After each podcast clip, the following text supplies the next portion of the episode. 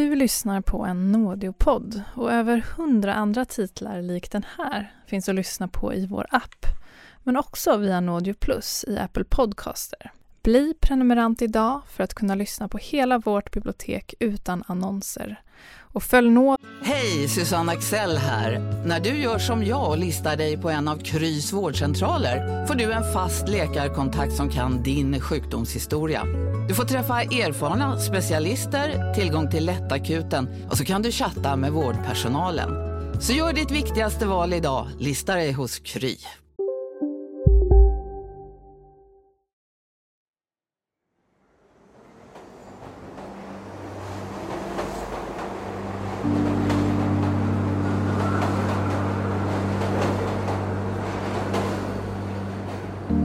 Moskva i början av 90-talet.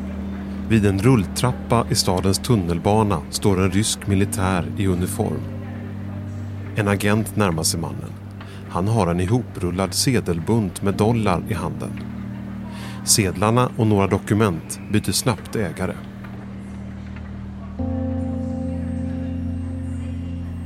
I början på 90-talet har det nästan gått 50 år sedan ångfartyget Hansa sänktes på sin väg till Visby och då 84 människor miste livet.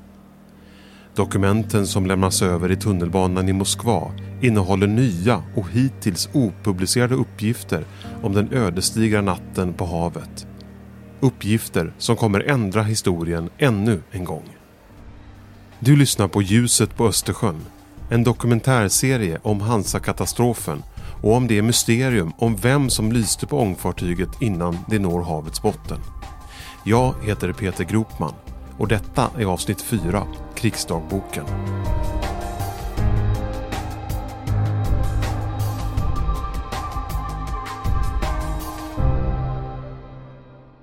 För att förstå den något känsliga utväxlingen i Moskvas tunnelbana måste vi backa bandet igen. När andra världskriget är slut så kommer Hansa-kommissionen med sin slutrapport som blir något av en besvikelse. Frågorna om vem eller varför någon anfallit Hansa får aldrig några svar. Och gåtan om vad som lyste på Hansa är fortfarande olöst. Sedan svalnar intresset för Hansa. Enstaka artiklar publiceras men det ska dröja fram till 1964 innan Hansa hamnar på löpsedlarna igen. Dagens Nyheter fredagen den 7 februari 1964. Det var den ryska ubåten K51 som sänkte den svenska Gotlandsbåten Hansa den 24 november 1944 utanför Landsort. Det beskedet lämnar en tysk sjökrigshistoriker, Dr. Jürgen Rover, i en intervju med Dagens Nyheter. Han gjorde en, ganska gedigen ut, utredning. Eh, han, han kunde jobba i Eh, sovjetiska arkiv, även tyska. Och han kunde avslöja en hel del sänkningar som hade utförts under andra världskriget. För han var, han var själv en del av eh, krigsmarin under, under kriget. Så han, hade liksom, han var ganska initierad och hade bra kontakter helt enkelt. Säger Jakob Ringbom som forskat på Hansa-katastrofen i flera år. Jürgen Drover pekar ut den ryska kaptenen Drostov. Det är han som ska ha avlossat torpeden som sänker Hansa och 84 människoliv. Eh, men att det blev K51 baserade han egentligen bara på att K51 hade passerat väster om Gotland det här dygnet. Så mer än så visste han inte, utan det, men han tyckte att det var tillräckligt mycket indicier för att det måste vara ubåten K51. När Hansa-kommissionen inte lyckas ta reda på vem som torpederade Hansa så kom nyheten med Rovers utpekande som en välsignelse för de anhöriga. Äntligen visste man vad som hade hänt Hansa. Men det fanns bara ett problem. Ja, problemet med lösningen var ju sen att eh, det var fel.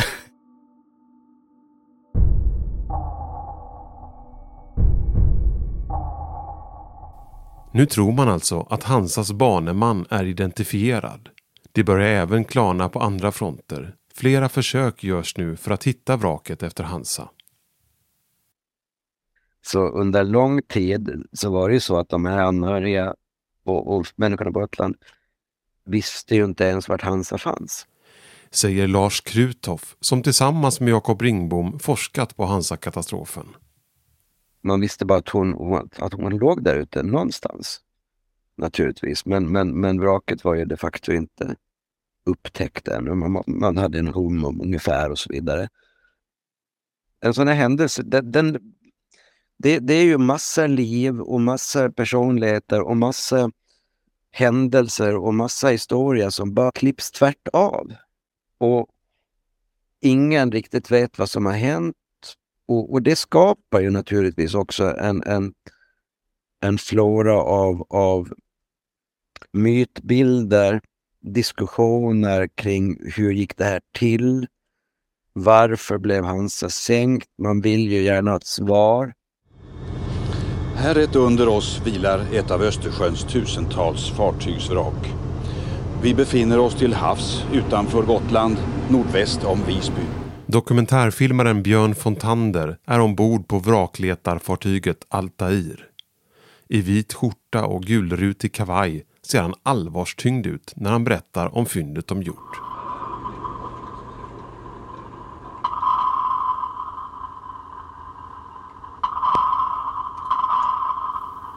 Han borde faktiskt vara mer exalterad.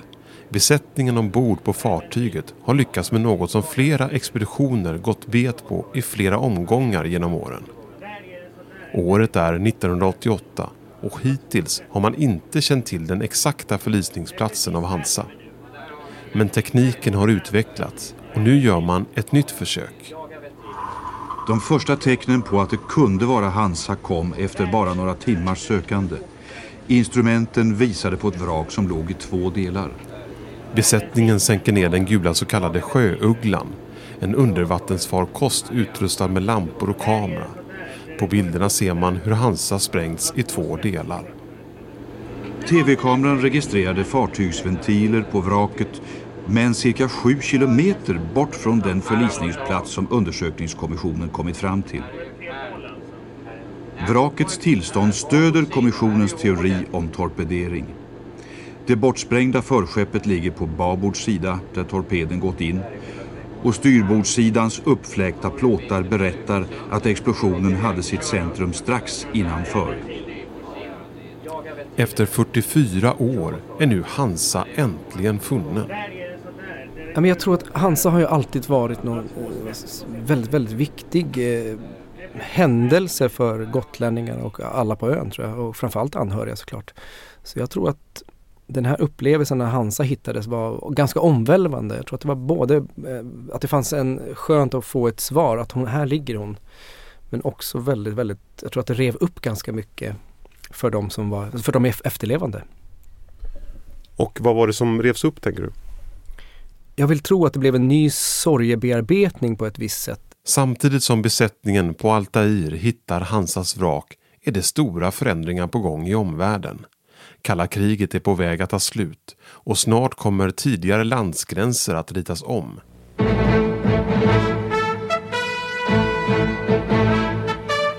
Året efter fyndet på botten faller Berlinmuren och Tyskland återförenas.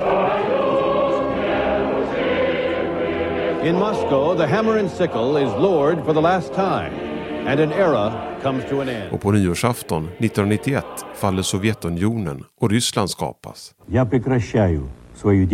I am ceasing my activities in the post of President of the USSR. Amerikanska tv-kanalen ABC rapporterar. The tricolor banner of the Russian Republic now flies over the Kremlin. And from the White House, President Bush salutes the man who presided over the end of the Soviet Union. Händelser som också kommer påverka frågan om vem och varför Hansa attackerades. Och då öppnas också arkiven för att de vill ju göra upp med sitt förflutna. De vill liksom eh, avsluta det Sovjet har gjort fel, tycker, tycker då Ryssland. Ah, men nu måste vi reda ut det här. Nu öppnas en helt ny möjlighet för journalister och forskare att kontakta krigsarkiv med dokument som i stort sett varit hemliga sedan andra världskriget. En av dem som ser den chansen är den gotländska journalisten Jörgen von Schweiberg. Jag vet inte riktigt när och hur han kom i kontakt med Hansen men det verkar ha legat honom väldigt varmt om hjärtat för redan på 60-talet så började han, påbörjade han en bok om Hansa-katastrofen. Och han har gjort ett oerhört gediget arbete när det gäller eh, Hansa. Och Hansas historia. Ja, men han gjorde de här väldigt tidigt intervjuer med de två överlevande självklart men, men framförallt eh, pratade med anhöriga. Han, liksom, han krattade manegen kan man säga. Men boken ska dröja. Andra böcker tar fokus från von Zweigbergs planer. På 70-talet kom den första boken om Hansa-katastrofen som driver Rovers teori om att ubåten K51 hade torpederat Hansa. Men fram på 80-talet börjar planerna på en bok att ta form igen. Von Zweigbergk är verksam i kretsen kring den expedition som har hittat Hansa på Östersjöns botten och här kommer han i kontakt med radiojournalisten Roger Bengtsson som han skriver boken med. Och det är nu de måste ta hjälp av ryska agenter för att få ut känsligt material från det ryska krigsarkivet. Det närmar sig deadline för boken och Jörgen von Schweiberg har fått en kontakt med en rysk krigshistoriker som ger honom tipset att ringa till det ryska krigsarkivet. Och så svarar en medarbetare till chefen och lyssnade artigt på frågan och sa kom igen om en vecka. Jörgen ringde en vecka senare, det var onsdag klockan tre på eftermiddagen och det här blev rutin under ett antal veckor. Mm. Återkom om en vecka. Detta är Roger Bengtsson som berättar i SVTs Minnenas Television för Arne Weise år 2004. Författarnas ihärdiga påstötningar får nu resultat. Och så inträffar det fullständigt sensationella och oväntade att eh, medarbetaren berättar att det var L21.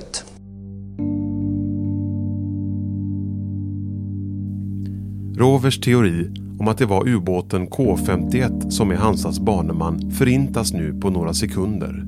Uppgiften om en annan ubåt omkullkastar det facit som varit sanningen sedan 60-talet. Men författarna kan inte lita på uppgifterna om det inte finns dokument som kan bevisa och styrka påståendet. Och det som nu sker liknar Roger Bengtsson som något som bara utspelar sig i fantasin. Som i eh, agentromanerna ungefär. Via ryska kontakter skickar författarna ut en rysk agent som stämmer träff med en rysk militär i Moskvas tunnelbana.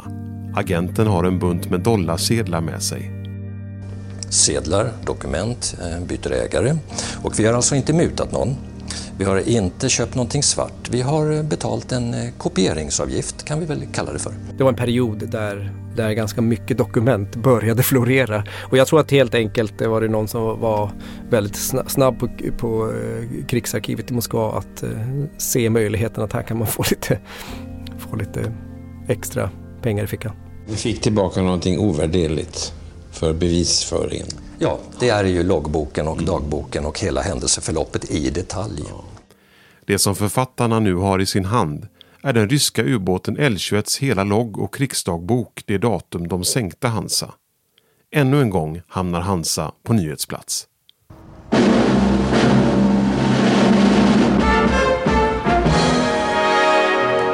Gåtan löst. Passagerarfartyget Hansa sänktes av sovjetisk ubåt 1944 då 84 människor omkom.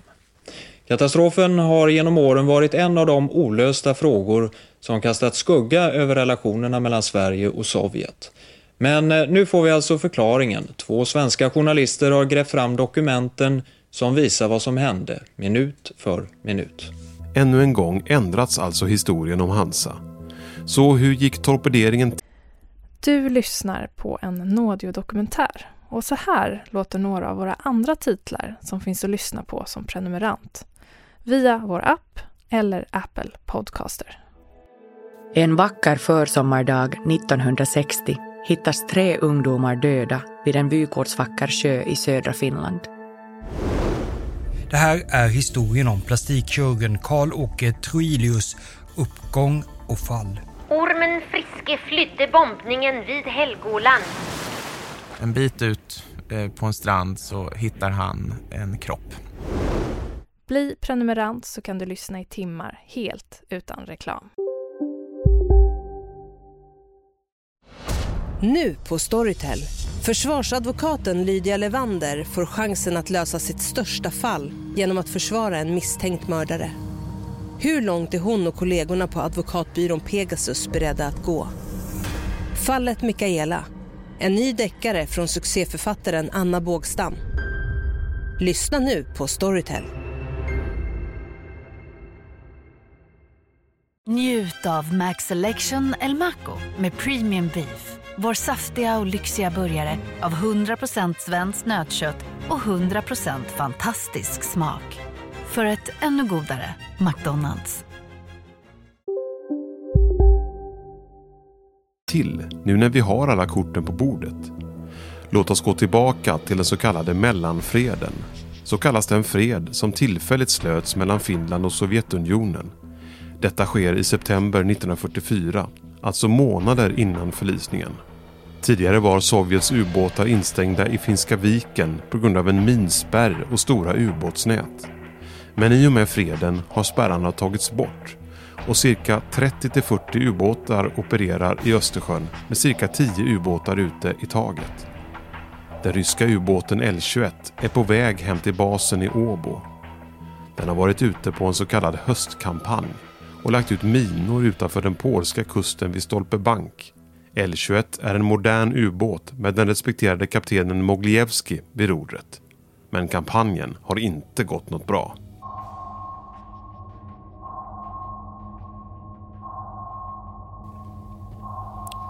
Så när man håller på med det här minläggningsuppdraget så blir det en liten fadäs. För mina nummer 18, de lägger ut 18 miner men den 18 eh, fastnar i minröret som eh, är i akten på ubåten och sitter fast. Så helt plötsligt har de en mina i, eh, ja, i det här röret och de får inte loss den. Och de har haft lite otur innan det. Jag tror att de, de har fel på ett, styr, eh, på ett av horisontalroden så de kan inte riktigt eh, styra som de vill. Och de beslutar då, kontaktar marinledningen i, i Kronstadt och beslutar att nej men vi går tillbaka till basen istället. Så de går ju faktiskt hem eh, två veckor i förtid. Och går tillbaka vägen väster om Gotland för att gå tillbaka till Åbo.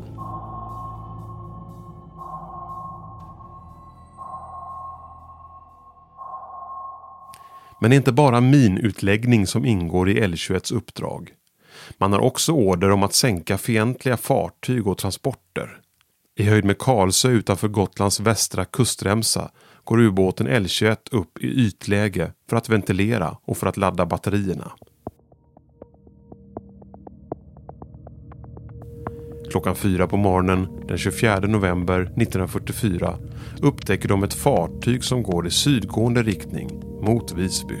Och vad som händer de här närmaste två timmarna det kommer vi aldrig riktigt få veta vad det finns för tankar kring den här operationen som sen följer. Men vi vet att ungefär vid fyra tiden upptäcker de ett fartyg som är fullt upplyst. De börjar förfölja det här fartyget som de då ser att det är en transport. Och efter två timmar så beslutar de sig helt enkelt för att sänka transporten. Två minuter i sex laddar man tre torpeder på L21. Klockan sex ger man eld.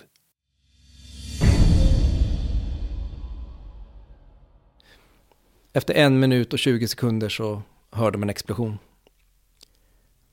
Sannolikt så blir det ett jubel på ubåten för det här är någonting som alla, alla, alla märker. Det, det, är liksom, det är sånt här, sån här ljud hörs ju. Och sen sprider sig nyheten, ja men vi har träffat. Och sen beskriver, beskriver loggboken hur, hur det här fartyget som de har framför sig börjar sjunka efter en minut ungefär. Och de hör också hur fartyget bryts sönder och försvinner från ytan.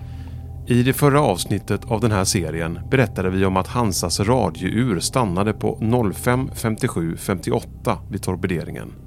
Alltså cirka två minuter före noteringen i L21s krigsdagbok. Med all sannolikhet beror detta på att ubåtens och Hansas klocka helt enkelt gick olika. I krigsdagboken som författarna Bengtsson och von Schweiberg har fått ut från ryska krigsarkivet finns också en anteckning om varför Hansa sänktes. Det står Sverige försåg Tyskland med råvaror under andra världskriget. Stor mängd strategiska råvaror och färdigt krigsmaterial. De fraktades på svenska och tyska fartyg. Svenska transportfartygen Luleå och Liljevalk följdes liksom Hansa av eskorter och därför tillfogade vi slag mot dem i deras egenskap av fiendefartyg. Någon har skrivit in, de vet inte när, om det här är i senare tid, om det är så sent som 90-tal.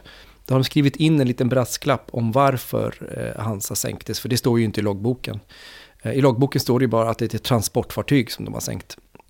Men då är det någon sannolikt på krigsarkivet som har skrivit in en, ett motiv och det är då motivet att Sverige försåg eh, Tyskland med eh, alla varor. Framförallt var det ju järnmalm men det kunde vara kullager och an, andra, annat material också. Och då skriver de det här, att det var därför vi sänkte Hansa. Och de skriver ju också att Hansa hade eskort. Och det är, där, där, det är en av orsakerna till att Hansa föll offer för den här L21. Men trots förklaringen i anslutning till L21s dagbok så tror inte Jakob Ringbom att detta är förklaringen till motivet. När det gäller Mogilevskis motiv så är det svårt att utröna exakt såklart varför han gör det här. Hansa hade neutralitetsbeteckningar. Eh, hon var fullt upplyst. Problemet är dock, och det här problemet har vi en jättemånga sovjetiska ubåtars krigsdagböcker. Det är att väldigt, väldigt många avfyrar torpeder mot mål som de sen kan identifiera som svenska. Under torpederingen befann sig ubåten nästan 1500 meter från Hansa. Det är mörkt, sjön är gropig. Förmodligen såg ens inte Moglievski den svenska flaggan på Hansa. Jag tror inte de hade en aning om vad de torpederade. Mer än att de förstod självklart att det var ett fartyg.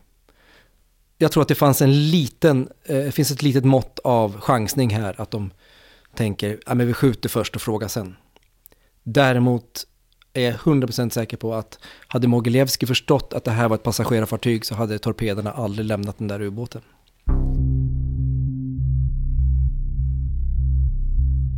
Att sänka ett passagerarfartyg är ju ingenting eh, någon kapten kan vara stolt över utan det här måste ha varit eh, frågan om eh, någon sorts hastverk eh, där de inte riktigt hade eh, 100% identifiering av målet helt enkelt. Sannolikt får besättningen på L21 reda på ganska snart att det är Hansa de har skjutit på. Och det här var ju absolut ingenting de kunde vara stolta över.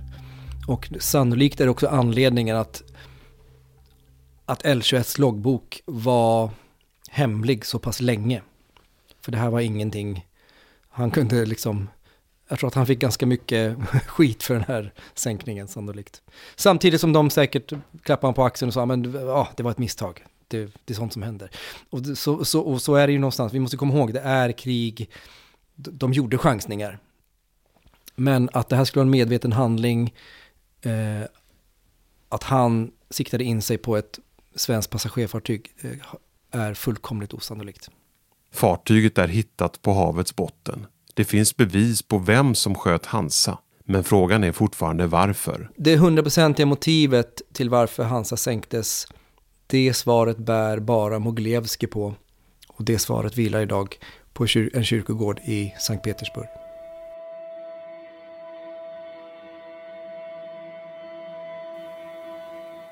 Och ytterligare ett mysterium kvarstår. Vem var det som lyste upp Hansa den här tidiga novembermorgonen? Kan det ha varit ubåten L21? En av de överlevarna som klamrade sig fast på flotten var ju armékapten Arne Molin i flera intervjuer säger han att han tror att det var en ubåt som lyste upp havet som ville kontrollera att den träffat Hansa.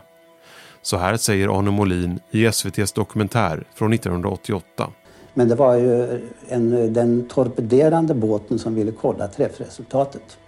Ni var alltså båda två övertygade om då att det här är en torped? Ja, absolut. Det har varit hela tiden. Och att det var den båten som vi såg som hade skickat av den där torpeden. Och sen ville han eh, kolla träffresultatet. Märk väl hur man i dokumentären säger att de båda två trodde att det var en ubåt som lyste Hansa. Den andra Arne som överlevde, Arne Turesson, uttalade sig få gånger i media.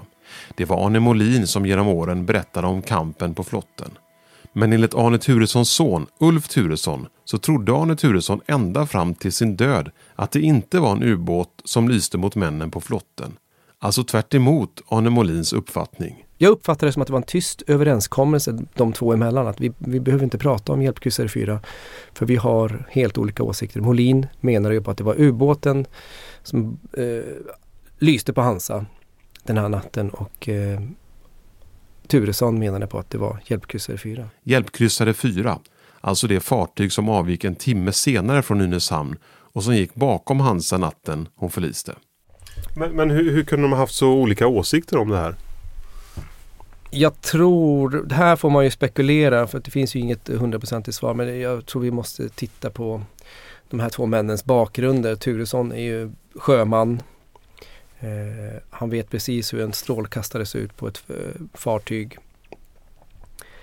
Molin däremot kommer från, vad ska jag säga, han är en, en, en militärens man och eh, att blanda in en hjälpkryssare i den här händelsen. Eh, det var svårt för honom att komma runt den här saken att det skulle kunna ha funnits ett svenskt marint fartyg i närheten som inte kom till platsen. Och att det skulle kunna röra sig om ubåt L21 som lyste upp Hansa är uteslutet menar Jakob Ringbom. Den här strålkastaren satt mot, monterad i alla fall inte på, på ubåten. Det här är inte ubåten som har lyst på Hansa. Och där har jag fått svar ifrån en eh, rysk krigshistoriker som han har gått igenom eh, L21s loggbok och han säger men det finns ingen, om de skulle ha satt upp en strålkastare skulle de noterat det. Det är nummer ett. Nummer två, i en sånt här, vid ett sånt här anfall, då vill man inte ha en monterad eh, strålkastare på, på ubåten för att man vill dyka så fort som möjligt. De här, de här strålkastarna var man tvungen att ta ner och flytta upp varje gång man skulle lysa med dem det är ingenting man vill ha monterat när du ska dyka utan den, de var tvungna att montera den. Det tar sin rundliga tid att montera upp och montera ner. Så han förklarar tydligt att nej, men de nöddyker ju jättetätt in på den här händelsen. Och de dyker ju för att det kommer ett annat fartyg. Annars skulle man ha legat kvar i övervattensläge. Armékapten Arne Molin gick ur tiden i maj 1992. Styrman Arne Turesson dog flera år tidigare, i mars 1980. De fick aldrig höra historien om när dokumenten bytte ägare i Moskvas tunnelbana och då krigsdagboken från ubåten L21 hittades. Så fortfarande kvarstår mysteriet. Vem lyste på Hansa? Om det var hjälpkryssare 4, varför sa de då inget när de kom in till Visby? I nästa avsnitt av Ljuset på Östersjön. Till slut så ringde jag i alla fall upp sonen till en av utkikarna som, inte, som, som aldrig kom till förhör. förhör. Och ja, jag ställde samma fråga och förväntade mig också samma svar. Men han svarade inte som de andra. De var ju väldigt nära Hansa när de sjönk. Shit, vad är det som har hänt här egentligen?